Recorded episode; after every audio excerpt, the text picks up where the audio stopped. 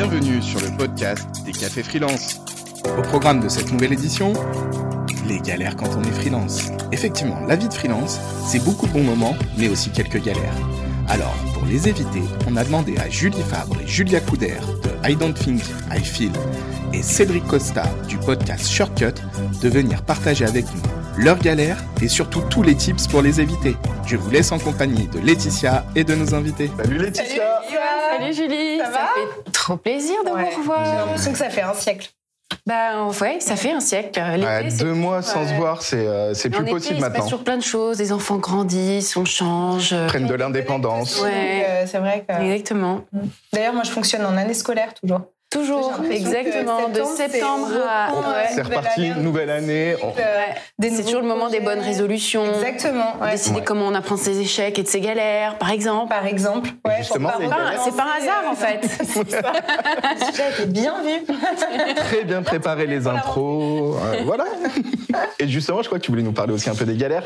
Ouais, j'aime bien les. Enfin, non, j'aime pas les galères. Personne n'aime les galères, mais j'aime bien le sujet des galères parce que on est, euh, on est, quand on est freelance, quand on est entrepreneur, c'est un truc d'entrepreneur aussi. On adore raconter les épreuves qu'on a surmontées, les cicatrices qu'on a accumulées, les gloires qu'on a collectées. On est fier en fait d'avoir surmonté ces épreuves et les galères. On aime bien en parler parce que euh, ça montre en fait son, un peu son côté euh, combatif, guerrier. Ouais, ça donne un peu de crédit même. Ça donne du crédit. On en est même que c'est euh, 100% du boulot, hein, d'éteindre des feux presque. hein, quand on a- tout le temps, ouais, complètement, exactement.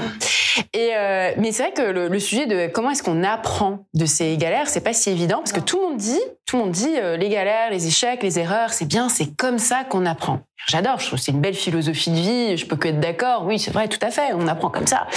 Sauf que, en fait, euh, bah, des fois, on refait les mêmes bêtises. Mm. Encore et encore. Euh, Vous connaissez peut-être des gens qui accumulent les relations toxiques, euh, les Mm. relations amoureuses Ouais, toxiques. c'est ça que je pense. Ils retombent dans le panneau Ouais. tout le temps.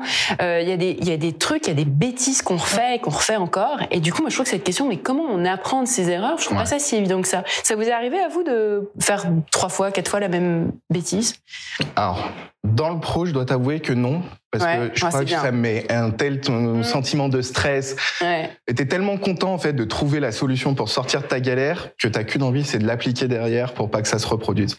Dans le perso, au niveau de la gestion du temps, oui, je fais tout le temps la même bêtise. Je Ouais. me dis, c'est bon, je vais avoir le temps de gérer mes enfants, les coucher, et puis je vais retrouver mes potes à 20 heures. Ça marche jamais, et pourtant je leur annonce toujours 20 heures. Oui, dans le boulot, regarde, t'arrives, t'arrives à être toujours charrette, par exemple. Ouais, mais ça c'est plus. Parce que Johan est particulièrement charrette, pour ceux qui nous regardent, hein, c'est privé de joke, mais euh, Ouais, il utilise souvent ce mot. c'est pas faux, c'est pas faux. Mais tu vois, je suis pas en retard, donc je respecte mes délais. C'est vrai, c'est vrai.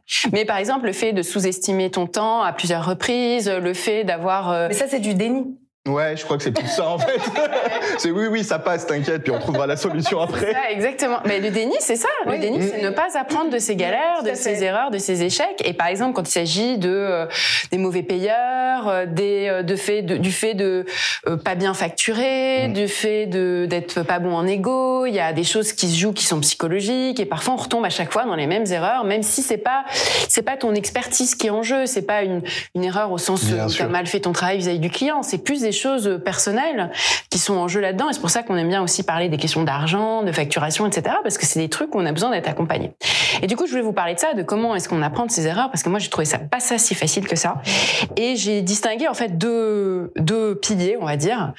Euh, le premier, ça fait cliché, mais c'est vrai, c'est une question d'état d'esprit, c'est une question de mindset, mais c'est pas si simple que ça, parce que on dit toujours le mindset le plus important, c'est ce qu'on appelle en anglais le growth mindset, cet état d'esprit de croissance, de au lieu de se dire je suis nul en maths, euh, de se dire bah non je peux apprendre je peux toujours apprendre. Et en fait je suis toujours dans la posture qui consiste à dire euh, bah non je sais je vais aller chercher l'info euh, je vais je vais m'y mettre etc par exemple il faut que j'arrête de dire je suis nul en orientation. Il faut juste que j'éteigne mon smartphone et que j'essaye de, de m'orienter pour travailler ces capacités cognitives donc ça c'est important c'est vrai sauf que quand tu es au travail en fait t'as pas le temps d'être toujours en mode débutant à te dire euh, c'est bon je sais pas mais je vais apprendre euh, voilà ce qui est très bien, mais tu peux pas le faire sur tout et tout le temps.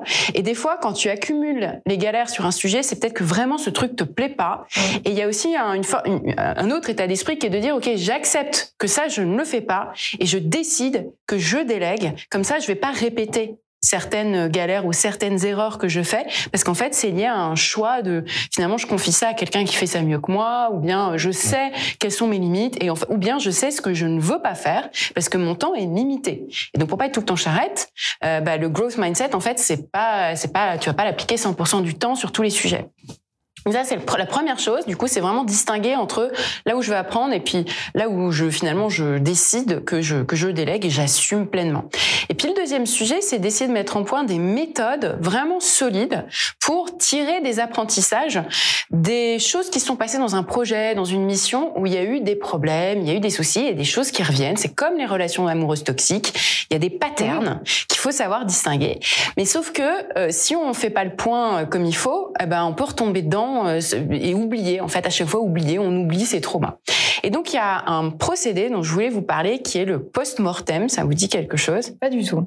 Un post-mortem, à la base, c'est un acte médical pour. Euh, dire, c'est pas très réjouissant quand même. rigolo, c'est déterminer la cause de la mort en, en analysant un cadavre. Donc euh, c'est pas très. Désolé, c'est très morbide. Mais ça a été appliqué au domaine de l'entreprise, non pas parce que on parle des cadavres, mais parce que euh, il y a un auteur qui s'appelle Ed Catmull, qui est l'un des fondateurs de Pixar, qui est dans un livre devenu culte qui s'appelle Creativity Inc a, euh, a utilisé, enfin, et décrit cette méthode qui est utilisée chez Pixar. Donc Pixar, vous voyez ce que c'est C'est euh, un beau studio. Quand on travaille sur un dessin animé, sur un, enfin, sur un film, c'est des années de travail et il y a des tas de galères, d'échecs, de galères, de problèmes, etc. Mais eux, au lieu de passer à la suite, au moment où ils entrent la phase de baby blues, quand ils ont terminé un film, tout le monde se réunit, euh, discute avec des, des, méthodes très très claires. Il faut qu'il y ait aucun tabou, il faut que tout soit abordé, et ils en tirent un document post-mortem avec tous les apprentissages du projet en question. Et moi, je pense qu'on peut le faire à l'échelle individuelle, c'est-à-dire tu te poses, tu peux te faire accompagner par un ami, un coach, un partenaire euh, au travail, euh, voilà, qui que ce soit, et tu te poses des questions très précises, sans tabou. Qu'est-ce que je ferais pareil? Qu'est-ce que je ferais différemment? Quelles sont les trois leçons que je tire de ce projet. Ensuite, ce qui est important, c'est d'en tirer, euh, de, de l'archiver ces choses-là, de pas euh, le faire une fois puis les laisser évaporer, évaporer dans le dans le vent, dans le cloud.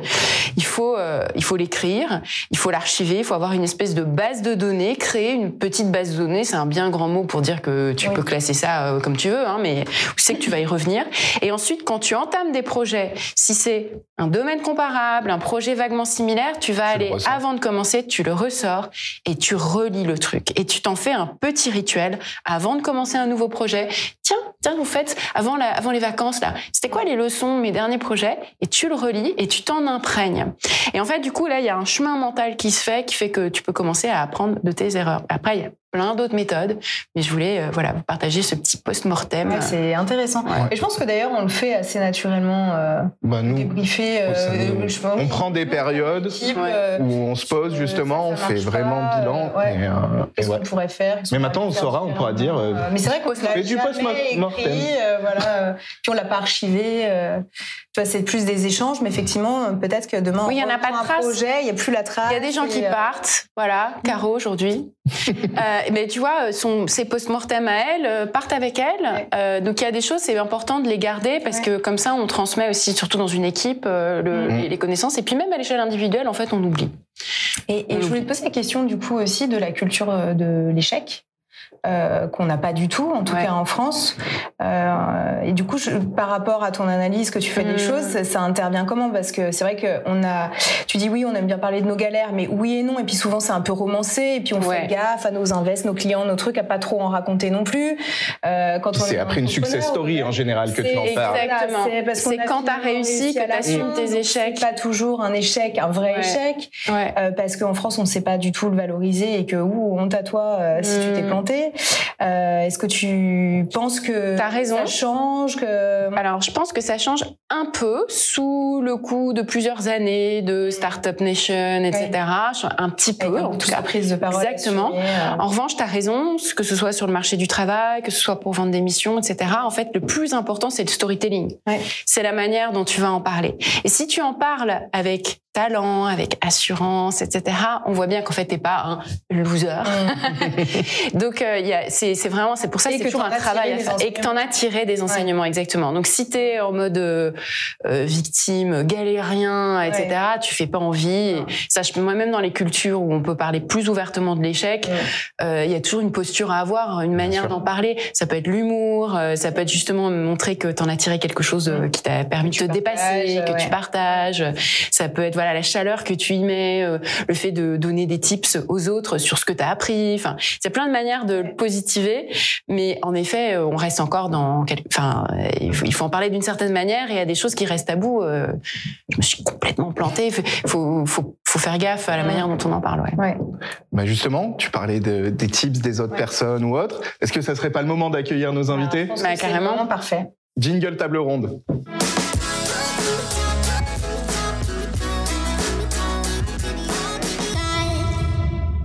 Bienvenue ce matin. On vous laisse le temps de finir de vous installer tranquillement. C'est bon déjà, pas de galère, pas de chute de tabouret, ni rien. Ouais. On part bien, on part très bien. Vous êtes sain et sauf, vous êtes à l'heure. Ouais, c'est ça, pas de retard. C'est génial cette émission, aucune galère en fait. attends, attends, attends, on dira ça à la fin. Ok. Tout le monde vous nous Salut tous les trois. Alors on a Cédric, on a Julie, Julie euh, on a une trois, on en a souvent deux, aujourd'hui trois, on a de la chance. Et parce que dans les trois, en plus, on a un duo, vous formez un couple. C'est vrai. Euh, vous formez un couple, voilà, les Juju, JNJ, c'est ça, hein, c'est comme ça que vous vous appelez. Et puis vous vous présentez d'ailleurs même de manière complémentaire, ce qui est vachement chouette parce qu'on voit toujours le freelancing comme quelque, ou même l'entrepreneuriat comme un truc un peu solitaire. Euh, non, euh, vous c'est vraiment et puis dans, dans votre manière de vous raconter, vous jouez aussi la carte duo et c'est c'est toujours euh, rafraîchissant. Alors là, on a quand même trois Juju ah. sur cette table, on se sent un peu en minorité. Ah, t'as vu Nous les. Non, mais c'est pas grave, nous on est la team bleue ce matin, tu vois. on a tous mis du bleu pour les contrer. Alors, euh, je vais commencer par toi, Cédric. Toi, tu es le fondateur du podcast Shortcut. C'est comme ça qu'on te, enfin, c'est essentiellement comme ça qu'on te connaît, mais euh, tu es aussi euh, freelance, tu as aussi des missions, tu as aussi des clients, tu fais de l'inbound marketing depuis maintenant 5 ans. Ouais, c'est Tu as dû accumuler un petit nombre de galères. En 5 ans, en général, on, a déjà fait des trucs. RGPD, tout ça, non, c'est bon. Et en plus de ça, je fais une pause, je marque un moment de silence. Tu es un grand amateur de jujitsu comme moi. Du jujitsu brésilien. Du jujitsu brésilien. Alors, euh, on, en parlera un petit peu plus dans l'émission euh, et pourquoi c'est intéressant pour même pour ceux qui en font pas. Euh, je, je, rappelle juste que jus c'est la souplesse hein, et donc par rapport aux galères etc. La souplesse compte beaucoup quand même. Donc on va en parler. Et puis Julia, Julie, vous avez créé I Don't Think I Feel. Enfin, on raconterait plus précisément euh, comment ça s'est déroulé. Mais du coup, vous, vous créez des, formations pleines d'énergie pour les freelances. Et au miracle, il y a une de ces formations que vous avez créées qui va sortir et qui s'appelle Apprendre de ses échecs.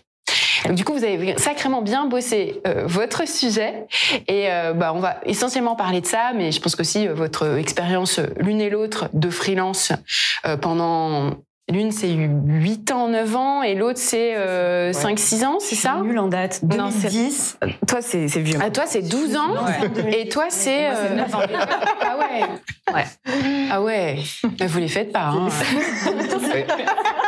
en tout cas, euh, vous avez beaucoup de représentants, hein, tous, sur le chat, là, parce que je vois qu'il y a des teams euh, Juju ah, ou autres qui partent, donc... Vous êtes soutenu ce matin, allez-y. Ah. du love dans notre communauté. On va commencer par la question la plus basique qui est euh, quelle est votre plus grosse galère de travail? Comment vous, qu'est-ce que vous en avez appris? Qu'est-ce que vous en avez tiré? Alors, je sais pas dans quel sens euh, on commence. Qu'est-ce que vous en pensez? On fait dans le sens des aiguilles d'une montre ouais. on peut commencer comme ça. Ok. Euh, à toi, Julie. C'est difficile d'en citer une parce que bah, déjà, il faut dissocier la partie galère qui sont propres finalement à notre mission, nos, connaissances, nos compétences, celles pour lesquelles euh, on se vend, et la partie immergée de l'iceberg avec son lot de galères, parce que bah, être freelance, surtout quand on se lance, c'est quand même, si on peut prendre une image, être un peu un couteau suisse. Donc on sort complètement de la zone justement de compétences, qui est celle de la maîtrise, pour justement expérimenter des choses pour lesquelles on n'a pas été conçu à la base. tels que savoir s'organiser, gérer son temps. En plus, surtout quand on vient d'un cursus qui n'a rien à voir avec l'entrepreneuriat, etc. Moi, je viens de l'être moderne, par exemple. On m'a jamais appris à m'organiser, à gérer mon mmh. temps.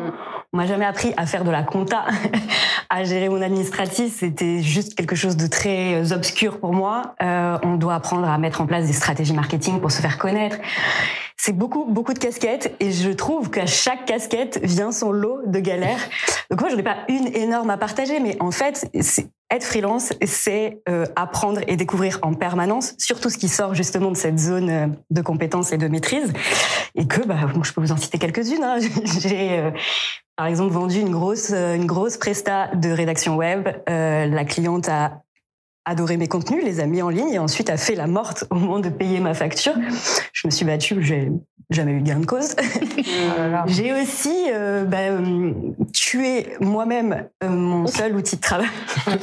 Les pauses étaient très très intenses. Post-mortem tout à l'heure. Là, on reparle de mort. C'est pas possible. Hein Pardon, on parle d'un matériel, donc pas d'humain dans, dans, dans l'équation. Mais voilà, j'ai renversé mon café chaud, sucré sur mon MacBook. Mon MacBook à l'époque, bah, c'est mon seul outil de travail et il m'a coûté un rein voilà, en l'espace de quelques secondes, tout était anéanti. J'ai cru que aussi ton make-up. J'en ai pleuré. Pareil avec du coup, ça m'est arrivé. Je compatis. Il n'y a pas pire en fait. Je me souviens de la scène. Jus d'orange pour moi. Ah mais en fait, il a fait un blackout erreur 404 sur le Mac. Là, j'en ai tiré des leçons. Moi, j'ai plus jamais de boisson à côté de mon MacBook. Oui. Ouais, moi j'ai vraiment. Pareil. Euh, vraiment, sinon il est derrière très très loin. Je me, enfin là, ça alors là, le traumatisme pour le coup, je l'ai pas refait. Ouais. Vaccination. T'as jamais reversé du liquide sur un ordinateur? Non, mais euh, des fois je me fais peur. Je me dis, souviens-toi, non, Voilà. Et puis pour la partie communication, parce que je trouve que c'est important aussi, on n'est pas éduqué à euh, se, se vendre entre guillemets, donc à, à se rendre visible, à se promouvoir, parler de soi. Et voilà, par exemple, la première fois que j'ai vendu une formation en ligne, j'ai dû la promouvoir. Je voulais faire des stories sur Instagram. Je pense que j'y ai passé deux heures au moins mm. pour deux minutes de vidéo. Et tout ça, mm. c'est des galères. Mais c'est des galères finalement qui sont liées au fait de ne pas connaître, ne pas maîtriser. C'est-à-dire que quand tu apprends et tu découvres quelque chose, bah, tu galères et t'affrontes la difficulté, quoi. Mais donc ça revient à ce truc qu'on disait tout à l'heure là de soit tu es en processus d'apprentissage et c'est normal, soit des moments tu décides de ne pas apprendre parce que tu peux pas apprendre tout euh, et absolument tout faire, ton temps est limité. Donc c'est peut-être aussi ça l'art de la galère, c'est d'aller trouver euh, quand est-ce que tu vas dans une direction et quand est-ce que tu vas dans l'autre? C'est ça, mais quand bien même finalement tu décides que tu affrontes pas cette galère parce que ben pour X raisons, tu dois quand même l'avoir vécu avant potentiellement mm. décider de pas l'affronter ou de la déléguer ou de c'est quand même ça veut dire mettre les mains dans le cambouis d'abord avant de prendre des vraies décisions. Donc dans tous les cas, tu es confronté à ce genre de galère. Et oui, et c'est déjà un apprentissage quoi qu'il arrive. C'est ça. Mm. Et toi Julia? Oula, une histoire de galère. Il y en a beaucoup. Euh, mes deux premières années en freelance, donc entre 2013 2015, euh, j'étais euh, seule euh, dans mon appartement et où euh, j'étais euh, livrée à moi-même.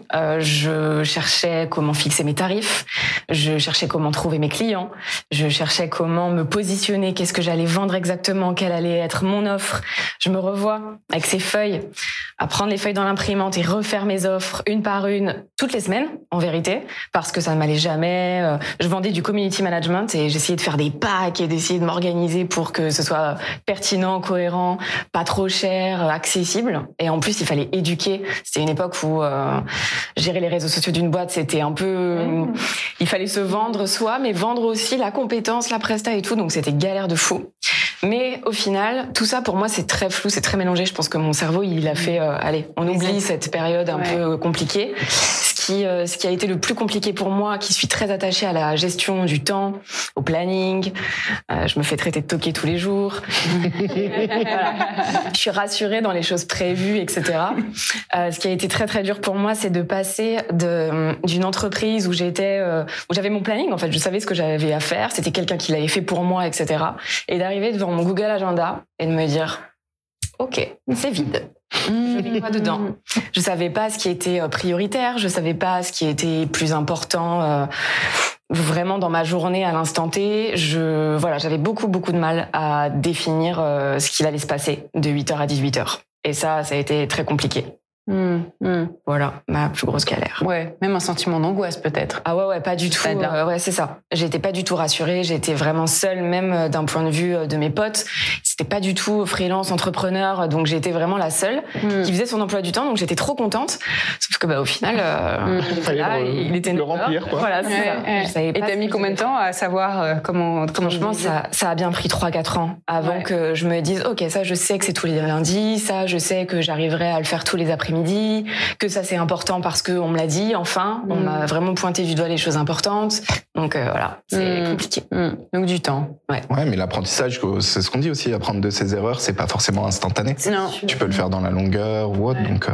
Mais c'est intéressant ce, ce, cette galère liée au fait d'être face au vide en fait. Euh, et surtout quand tu as connu une structure, tout d'un coup tu te retrouves comme ça et là t'es ce sentiment d'être complètement dans le vide quoi. C'est assez angoissant en fait. Rien que quand tu racontes, là, je. Et toi, Cédric?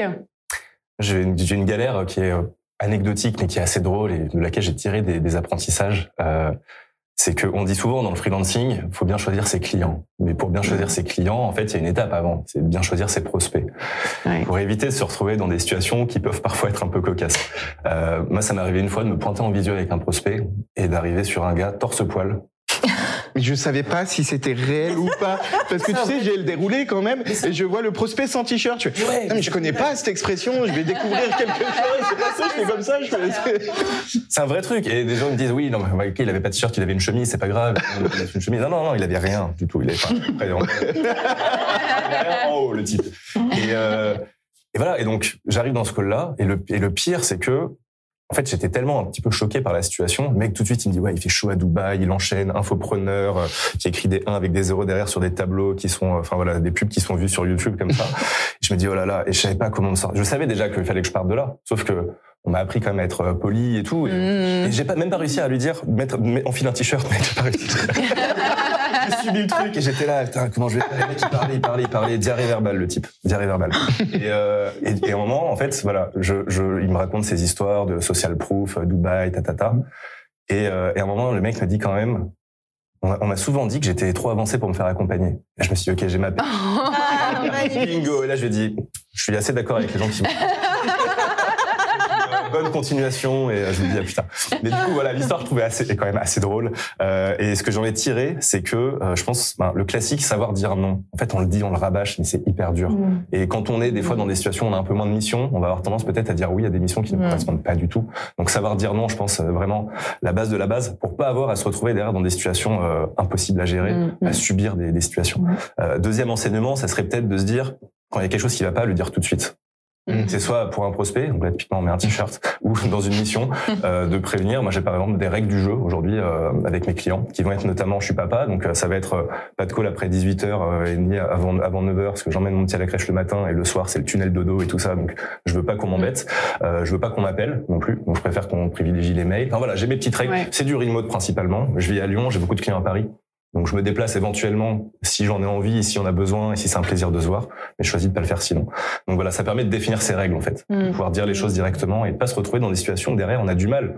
Quand il faut changer quelque chose, on va avoir du mal à dire ah, en fait excuse-moi mais je me, me sens pas très bien dans cette voilà. Au moins on le dit direct, c'est clair. Puis la troisième euh, petite euh, petite chose que j'en ai appris, c'est qu'en fait s'il fait chaud, bah, on peut mettre des, des, habits avec des qualités thermiques un peu euh, de, de, tout enlever. Mais les appels qui n'en finissent pas, où tu te dis pour tout, pourquoi j'ai dit oui, ça arrive mmh. beaucoup au début. Et c'est vrai qu'après, tu sais euh, détecter aussi les indices de, non, en fait, ça, c'est pas vraiment un prospect. Il y a des, il y a des petits indices dans les mails, dans les messages LinkedIn que tu reçois, que en fait, euh, non, c'est vraiment juste des gens qui ont du temps à perdre, mmh. qui ont envie de te parler. Il y a des gens, ils ont envie de parler. Et, et, pourquoi pas, on peut le faire une fois de temps en temps pour leur donner un peu de chaleur humaine, mais euh, pas sur tout son emploi du temps, toute sa journée. Donc, il y a peut-être un truc là-dessus, sur ça. Ce, je sais pas, t'as pas des comme ça deux trois tuyaux sur comment on détecte euh, qu'ils soient avec t-shirt ou pas d'ailleurs, mais les, calls qui servent à rien quoi. Bah, moi j'ai, je pense que c'est par l'expérience aussi. Je me fais encore avoir, même encore aujourd'hui, hein. enfin avoir. Euh, entre guillemets, je considère que si j'ai perdu du temps et qu'à la fin d'une demi-heure on se dit euh, fait, il y a rien à faire ensemble. Bah, c'est un peu de ma faute. J'aurais peut-être pu détecter euh, Mm. des choses en amont. Donc maintenant, je, je Plus fais par gaffe écrit déjà- Pardon? Plus par écrit en amont? Plus par écrit déjà. En fait, je fais, je fais gaffe à la prise de contact. Moi, je fais pas de prospection, donc c'est que des gens Ouais. qui viennent via des plateformes, via LinkedIn, via euh, voilà des lead magnets sur mon site. Euh, donc, s'il n'y a pas un brief précis de ce que les gens attendent de l'appel, déjà, je me dis, soit je, je demande une précision par écrit déjà. Mm, mm. Si les gens ils, ils bafouillent, ils n'arrivent pas à m'expliquer ce qu'ils veulent, je vais préférer euh, dire non. Je fais pas le mort, je leur dis euh, bah, revenez quand vous avez un projet en fait. Parce que je- Mm, on va pas le définir ensemble. Sinon une solution ça serait peut-être de faire payer un call de découverte. Je sais pas, moi je le fais pas. Personnellement, je préfère ne pas m'embêter avec ça. Euh, et puis après je pense qu'il y a aussi des questions même de, de de manière de parler. Des gens qui disent pas bonjour, des messages copier-coller des fois sur des plateformes. Ouais. Euh, Des gens qui estiment que ce sera acquis et que de toute façon on devra dire oui à tout parce qu'on est des freelances euh, crève la dalle, on le sait bien, on est Bien des D'ailleurs, ça fait tout drôle aux gens quand tu leur dis non. mm. Je leur dis, euh, bah, en fait, non, je vais pas prendre ce projet-là. Ah Bon, mais, euh, c'est qui en fait? Tu passes pour des bah non, mais c'est juste. euh, voilà. Et après, je pense qu'il y a aussi euh, définir nous-mêmes ce qu'on a envie de faire et ce qu'on n'a pas envie de faire. Donc, à la fois Mm. dans les missions, dans les industries, peut-être aussi. Et puis définir des règles de base sur les gens avec qui on a envie de collaborer. Donc, est-ce que moi, je sais que je vais avoir, euh, si je suis pas avec des gens qui sont remote friendly, qui acceptent un peu le télétravail, qui Mm. vont privilégier la synchrone, euh, qui sont un peu mouvance future of work et tout, ça va être forcément un petit peu compliqué. Si j'ai des gens qui sont pas polis, qui voilà le bonjour, merci, au revoir, ça va être compliqué. Les mauvais payeurs, ça, on peut pas trop le savoir, mais quelqu'un qui va trop négocier les tarifs Mm. en amont, on peut Mm, des- c'est toujours un louche, ouais. puce à Mm. l'oreille. Voilà, je pense qu'on a déjà. euh, après, c'est voilà, Mm. chacun de définir aussi son anti-persona pour mieux savoir qui Ouais. va être le bon prospect euh, Ouais. derrière. Donc, euh, Ouais. Donc un, un peu un- comme ça que je m'organise. même un, post-mortem, euh, des indices euh, qui ne trompent pas sur. euh, et puis après. au fur et à mesure, en fait, dès que tu as Ouais. des indices, tu les ajoutes, tu as ta petite fiche ouverte, tu peux même te faire une sorte de, de F. T'as- T'affiches avec les indices et puis t'affiches aussi avec les phrases pour dire non euh, de manière sympa. C'est que c'est toujours bien d'avoir ça sous la main, d'avoir des phrases toutes faites qui vont te pouvoir de, te permettre de gagner du temps, de Surtout dire. ça, ça se fait en plus en, en écrit généralement. Ouais, complètement. Pas- Si Mm. on n'aime pas trop dire non en face ou qu'on n'aime pas trop les conflits et tout, on peut, on peut toujours écrire son petit Ouais. template euh, pour refuser un prospect. Mais les galères au sujet du nom et comme quoi c'est compliqué, et surtout avec des clients récurrents, Mm. j'en vois pas mal défiler aussi Ouais, sur le chat. ouais. Donc merci. Et apprendre pour à dire non, conseils. c'est vraiment une bonne, une bonne question à poser. Ça, je, je la garde pour s'il nous reste un peu de temps à la fin. Euh, Julie, euh, toi, ça fait un moment que tu mènes cette réflexion là, sur l'apprentissage tout ça. Et pareil, tu as l'air de prendre pour acquis que c'est facile d'apprendre de ses erreurs ou de ses échecs. Mais en fait, non, pas du tout. Donc, quelles sont les, je sais pas, quelles sont les, les choses à savoir pour euh, s'améliorer en apprentissage euh, par rapport à soit des simples galères, soit euh, des vrais échecs, erreurs, problèmes. Une, grosse différence Exactement. entre la galère du quotidien, quelque chose que bah voilà tu connais pas, donc tu découvres, tu apprends. Il y a petite galère et il y a vraiment la notion d'échec où euh, ça peut être déjà source de peur et d'angoisse. Hmm. Pour le coup, le programme dont tu parlais tout à l'heure, c'est exactement ça. C'est une espèce de cartographie des différentes peurs les plus fréquentes et les plus parasitantes finalement dans un cerveau de freelance. Euh, cette notion de l'échec, elle a toute sa place parce que c'est quand même quelque chose qui peut justement être source finalement de biais. C'est-à-dire que ça biaise ta, ta réalité, ta lucidité, ton jugement. Et puis, ça peut aussi brider un peu, euh, bah, tu as tellement peur d'échouer que tu te brides toi-même, tu oses pas. Hmm. Donc il y a un côté un peu paralysant et c'est de ce postulat en fait que je suis partie. Et non, c'est pas euh, évident de se dire c'est trop facile de, de, de ne pas avoir peur d'échouer et de considérer que c'est un apprentissage. Mais en vrai, il n'y a pas de recette miracle. C'est justement ça, c'est de se dire c'est une question de perspective. En fait, la notion d'échec, elle est un peu relou parce que elle est euh, mal connotée, mal Mhm. définie, euh, mal vécue du coup parce que souvent quand t'échoues T'as soit euh, tu te déçois toi-même, donc c'est un peu d'auto-flagellation, soit t'as honte, t'oses même pas en parler, et ça peut mener justement à l'abandon. Donc c'est-à-dire tu, tu tu dérives de tes projets initiaux parce que euh, voilà. Euh, donc qu'est-ce qu'on en fait de tout ça? C'est Mm. toujours un peu la grande question. Je pense qu'il y a aussi une question de sensibilité, comment on travaille ses propres angoisses? Tout, ça se passe forcément dans le mindset et on est on fonctionne pas tous pareil, on n'a pas tous les mêmes codes. Voilà, c'est c'est c'est en tout cas on peut pas la minimiser parce que échouer effectivement c'est source de déception de soi-même. C'est ok en fait on a le droit de que l'ego en prend un coup on a le droit d'être déçu parce que d'autant plus si on a misé des attentes Mm. ou des espoirs dans quelque chose et que bah, finalement c'est source de fin négative voilà c'est ok en fait de ressentir tout ça mais il faut que ce soit temporaire. Parce que du coup après tu stagnes ou alors tu recules. Et c'est du coup tout le danger Et c'est ce que nous, on aimerait, en tout cas, que, que les freelances ne, ne fassent pas ou plus. Donc, d'où la vocation de ce programme, de les, de les guider un peu là-dedans, d'essayer de démystifier des, des, des notions aussi. Voilà. Euh, tu as parlé d'abandon et en fait, on a toujours cette idée ou cette question de non, non, faut pas abandonner. Euh, il y a ce mot anglais de grit, grit, qui est, tu vois, cette capacité à toujours continuer à y aller, jamais abandonner et tout. Mais ça, c'est aussi des gens stupides parfois. Euh, en fait, abandonner, c'est pas toujours mal. Non, alors bien Parfois, sûr. il faut abandonner, il faut savoir. Mais comment tu sais quand est-ce qu'il faut que tu abandonnes ou pas? Bah, ça, ça, va être l'expérimentation de toute façon, et puis ça va être, ça va dépendre de tes aspirations, de là où tu veux aller, etc. Mais finalement, déjà cette notion d'échec, on a tendance à la voir comme un point final. C'est-à-dire que tu as échoué, c'est une mm. porte qui se ferme mm. et il y a une sorte de fatalité. Alors qu'en vérité, dans un scénario d'échec, ce qu'on oublie souvent, c'est que oui, il y a une porte qui se ferme, mais en simultané, il y a forcément une porte qui s'ouvre. Hmm. Ça va être une opportunité, même si c'est difficile à voir à l'instant T en te disant Ok, j'ai échoué, elle est où l'opportunité? Souvent, tu as envie de Mais c'est la vérité. Et du coup, finalement, si tu décortiques cette opportunité, c'est euh, déjà une manière forcément de découvrir quelque chose de nouveau, quelque chose auquel tu n'avais jamais été confronté. Donc, qui dit découvrir dit te forcer à chercher des solutions ou des ressources, mobiliser des choses que tu n'avais pas eu l'occasion d'envisager. Et tout ce champ lexical, on voit bien que c'est le, le, champ lexical pardon, de la découverte et de l'opportunité. Et la troisième opportunité sous-jacente, ça va être celle de rebondir, de transformer et de faire mieux ou autrement finalement. Mm, mm. Mais tu as raison. ça, ça peut être abandonné. Exactement. Si, mm. cette, la finalité c'est d'abandonner, c'est ok aussi. Mais il faut avoir étudier le terrain et savoir pourquoi tu décides d'abandonner, pourquoi tu fais ça, quelle a été la ressource que tu as mobilisée qui finalement n'a pas fonctionné. Ça peut être une question d'alignement euh, mm. interne ou alors dans les faits ça ne fonctionne pas, donc on regarde ailleurs. de la première partie du mm. podcast sur les galères quand on est freelance. On se retrouve la semaine prochaine pour la suite de la table ronde, la chronique de Samuel Durand et la chronique de Caroline. D'ici là, n'hésitez pas à consulter l'intégralité des replays des Cafés Freelance sur notre chaîne YouTube, de nous rejoindre sur nos différents réseaux sociaux Café Freelance et aussi de consulter tous nos articles sur le blog du Café Freelance.